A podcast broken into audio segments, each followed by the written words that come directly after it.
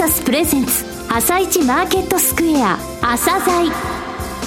この番組は企業と投資家をつなぐお手伝いプロネクサスの提供でお送りします。皆さんおはようございます。アシスタントの玉木葵です。それではスプリングキャピタル代表チーフアナリストの井上哲夫さんと番組を進めてまいります。井上さんよろしくお願いします。よろしくお願いします。今日も楽しみなゲストをお招きしています。今日ご紹介するのは証券コード8984大和ハウスリート投資法人です。はい、えー、大和ハウス、えー、リートさんですね、はい、昨年9月にねえー、2つのリート、大和ハウスレジデンシャルと、はい、えー、大和ハウスリート投資法人が、えー、合併して、はい、で、総合型リートとなったんですよ。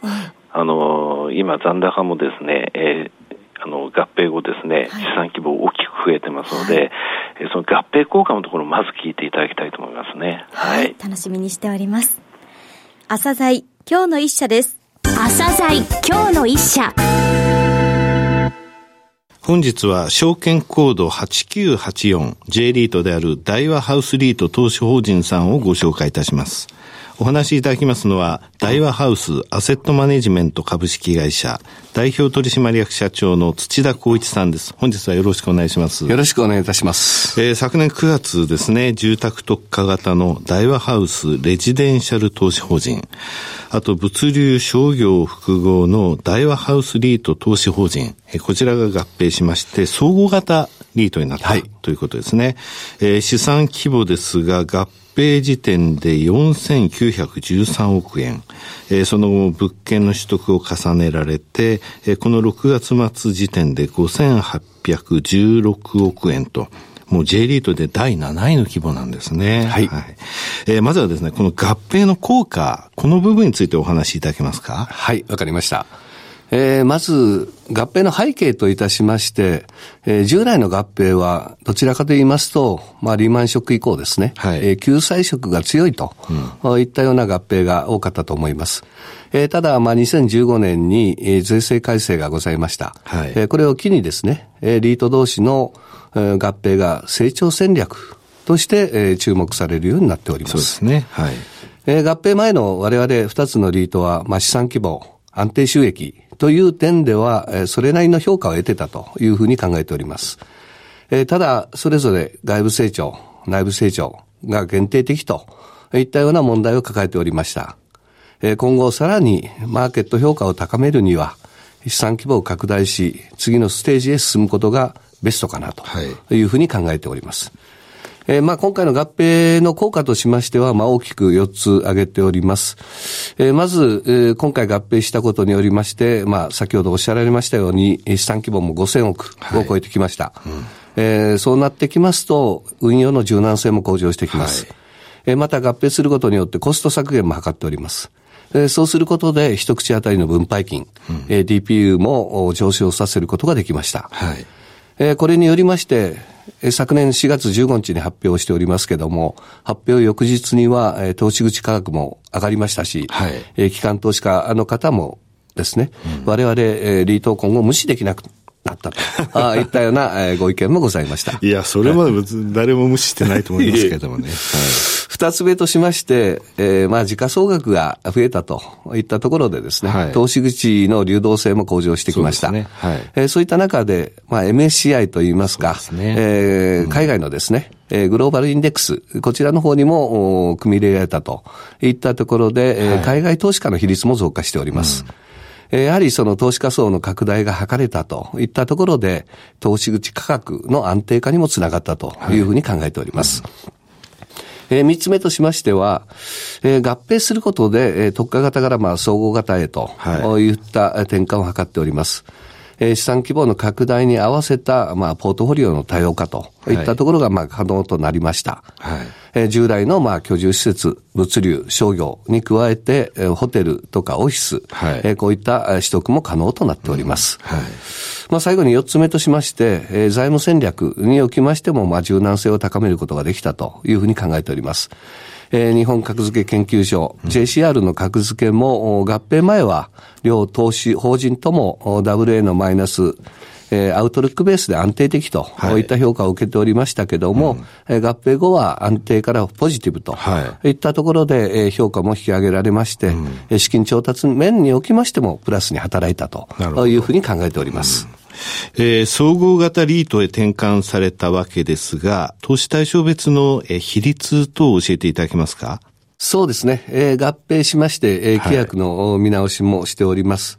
はい、えー、投資対象としましては、えー、物流施設、居住施設、商業施設、えー、これは従来と同じでございます。はい、えー、それにホテルを加えてですね、えー、この4つを中核資産というふうに位置づけております。はい、ポートフォリオ全体に占める比率を80%以上というふうに決めております。はいうん。また、えー、オフィスとかヘルスケア、はい、えー、こういった施設に関しましては、まあ、全体の20%以下に収めるというふうに考えております。うん、投資のその地域はどうですか、ね、はい。えー、地域に関しましては、えー、首都圏、中部圏、近畿圏の三大都市圏の比率を70%以上というふうに決めております。今現在どれぐらいですかね？えー、今現在、都市圏の比率としましては85%でございます。はい。さて、4つの中核資産と言われました物流施設、えー、居住施設、商業施設、ホテルですね。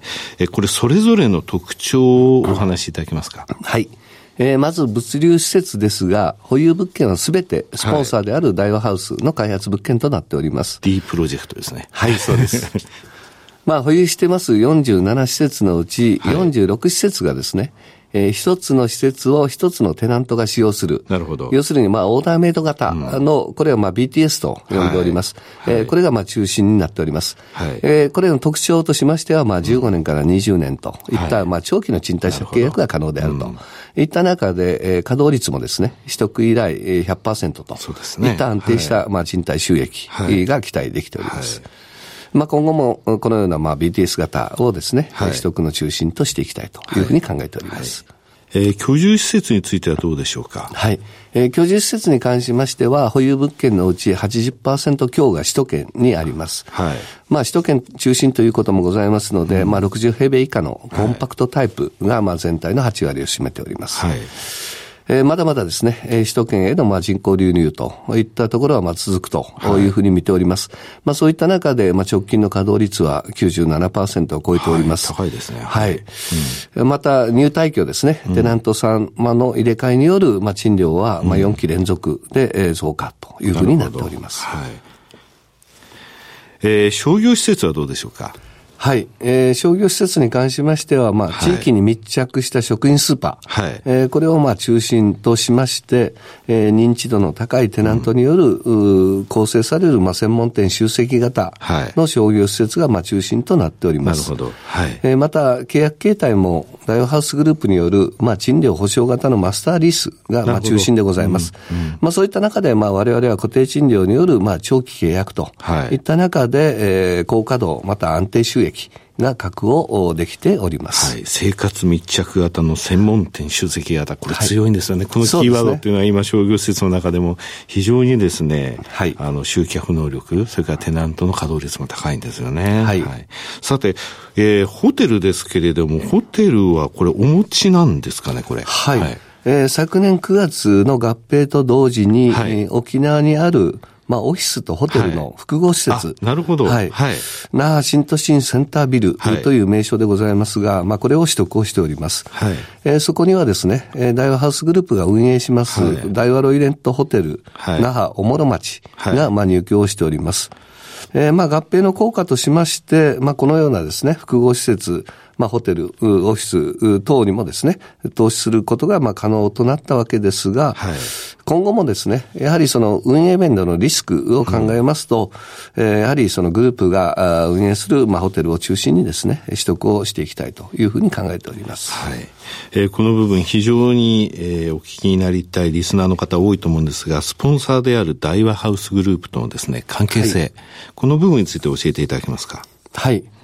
えー、まず、スポンサーの大和ハウスはですね、はい、えー、我々、えー、投資法人の投資口を11%保有をしております。はい、なるほど。えー、これはもうやはり、うん、投資主の利益、うん、また投資法人のスポンサーの利益、はい、えー、これを共通のものにすると、はい、いったまあ政務ボートの観点から、ねはい、えー、こういった、えー、保有をしていただいております。はいえー、またですね、スポンサーの大和ハウスとは、まあ、物件を売却する際には、はい、まず我々にお声かけをすると、はい、いった、まあ、優先的売買交渉権を締結をしております。はい、それで社長のお考えになるですね、大和ハウスグループの、えー、強みってどういった部分ですかね？そうですね。うんえーまあ、全国に、まあ、80カ所を超える拠点、はいえー、に配置した、まあ、営業担当者、はい。えー、また、えー、土地オーナー、うん、えー、テナント、えー、まあ、こういったお客様とのですね、まあ、信頼関係によって構築された、い。ろんな、まあ、情報、はい。えー、特に、まあ、土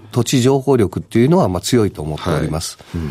えー、その土地に、えー、どの用途の建物がベストなのか、例えば戸建て住宅がいいのか、アパートがいいのか、はいうん、ロードサイドであれば商業施設、うん、郊外であれば、えー、ヘルスケアであり物流、うん、中心部であればマンション、はい、まあ、こういったいろんな用途の建物が建築できると、はい、いったところと、あとまあグループの総合力、ここを生かしてですね、はい、えー、企画からまあ開発、あとまあ施工、テナントリーシング、管理運営、えー、ここまで全てですね、グループの中で一気通貫でできるといったところが最大の強みかなというふうに考えております。うん、えー、JCR の格付けが WA マイナスの安定的からアウトロックがポジティブに引き上げられたという話でしたが、はい、財務戦略、大きな意味でのですね、財務戦略についてお話しいただけますか？はい。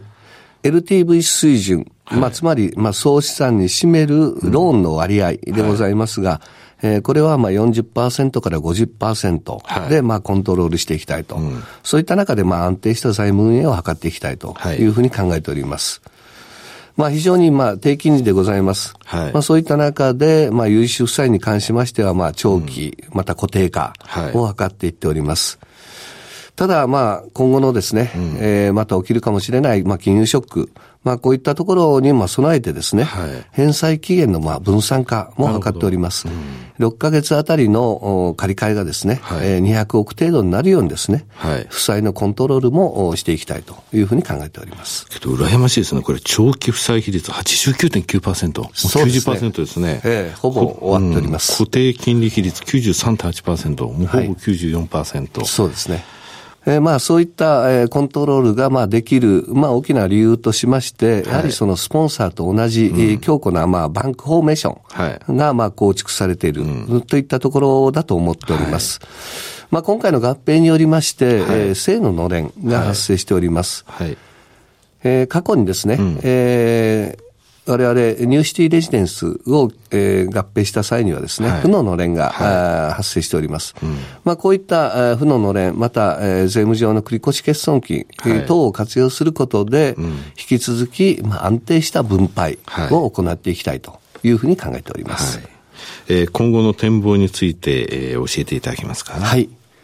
えー、中期的には資産規模8000億までは持っていきたいというふうに考えております。はいえー、まあ年間500億から600億のペースをで取得することで、えー、4年から5年後には達成したいというふうに考えております。はい今、えー、非常にまあ鑑定キャップレートが下がっております。すね、まあこういった状況下で、うん、えー、外部から取得していくっていうのは非常に難しい局面にあるのかなと思っております。はい、えー、その中で、まあ、大和ハウスグループは、まあ、中期経営計画の3カ年で、7000億の不動産投資を、うん掲げる一方で、はい、資金計画として3000億の手持ちの不動産を売却するといったような発表もしております。うんえー、3年間で3000億でございます。まあ、年間1000億と。はい。いった中で、えー、当然まあ我々目線が合わない物件も出てくると思っております。はい。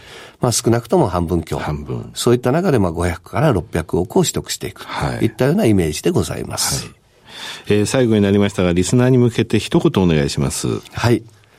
えー、J リート市場は、まあ、15周年を迎えております。えー、我々の、投資主構成を見てみましても、個人の比率がまだ5%といった低い水準にございます。はいうん、まあ、リートはですね、えー、収益のほほぼ100%を分配する。まあ、そういったところ、また税制面におけるメリットもございます。そういった中で、まあ、個人投資家説明会などを通しまして、えー、多くの方に、はい、えー、J リートの魅力を伝えていきたいというふうに思っております。土田さん、本日はどうもありがとうございました。ありがとうございました。今日の一社、大和ハウスリート投資法人でした。さらに井上さんに大和ハウスリート投資法人についてお話しいただきます。はい、えー、合併しましてね、はい、J リートで第7位の規模というふうに言いましたが、はい、6月時点5816億円、これがあの毎年5、600億円は、えー、スポンサーの物件を購入していくという話がありましたよね。えー、これまた順位上げていくと思うんですよ。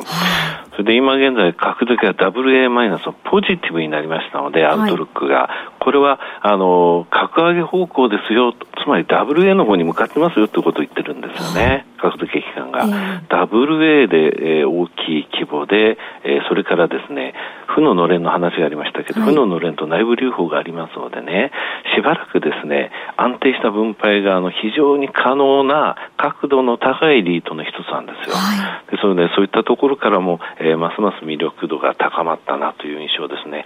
えー、完全にですね、大手の一つというふうにして認識して、はい、えー、このリート見ていってほしいと思いますね。はい。それでは一旦お知らせです。企業ディスクロージャー IR 実務支援の専門会社プロネクサス上場企業のおよそ6割2200社をクライアントに持つこれはアジア証券印刷の時代から信頼と実績を積み重ねてきたからこそさらにプロネクサスが目指すのは企業と投資家をつなぎ日本の株式市場を活性化させることですプロネクサス。私たちは個人投資家の皆さんを応援します。井上哲夫。今日のストラテジー。それでは井上さん、後半の解説もよろしくお願いいたします。はい、えー、マーケット動かないですね。はい、あの、日経平均は6月2日2万円乗せたところから2月以上ですよ。2万円を挟んだ動き。えー、アメリカについてもね、ダウが1%動かない日々が57日間連続してるんですよね。はい、そんな中、夏枯れが出てきちゃったと。夏枯れっていうのはね、これあの、ニューヨーク証券取引所の出来高が8億株割れが3日続いてるんですよ。はい、S&P500 も、えー、出来高落ちてましてね。はい、ただ、恐怖指数ビックスも、えー、おととい10%割れまたそういう低い水準で、うん。えー、12%割れてたらえらい低い水準なんですけれども、はい、でユーフォリア的なみんなあの安心感のある夏枯れ相場に突入してちゃったと、今、貴金属とかね、それから、あの今までちょっと出遅れてた新興市場は上がってますけど、昨日1%以上上げたね、えー、指数、ロシア、ペルー、チェコ、ポーランド、どこって感じだよね。うん、貴金属とかね、そういったこういったところは今ちょっと元気なだけで、マーケットのその大きなダイナミズム感じないんですよね。はい、それでね、注目はやっぱり9月ですね。今、トランプ大統領がね、毎週毎週あの内閣改造をやって疲れてるのか、4日から夏休み入ってるのね、17日間入ってるの。はい、で、その理由はホワイトハウスが工事中だから別の場所で仕事してるって言ってるんだけど、で9月に入ったら FOMC とか議会とか再開するのでね、ここで暫定予算、それから、えー、財政の崖の状態、自由の女神がまたね、公共機関のストップで止まる可能性もあるのよ。そういった中、FOMC が19日、20日に開かれるので、9月に本当にトランプさんが仕事できるかできないかって一つの鍵でしょうね。9でいろいろわかると。うん、はい。はい。井上さんありがとうございました。うん、また来週もよろしくお願いします。この後は東京市場の寄り付きです。朝鮮この番組は企業と投資家をつなぐお手伝いプロネクサスの提供でお送りしました。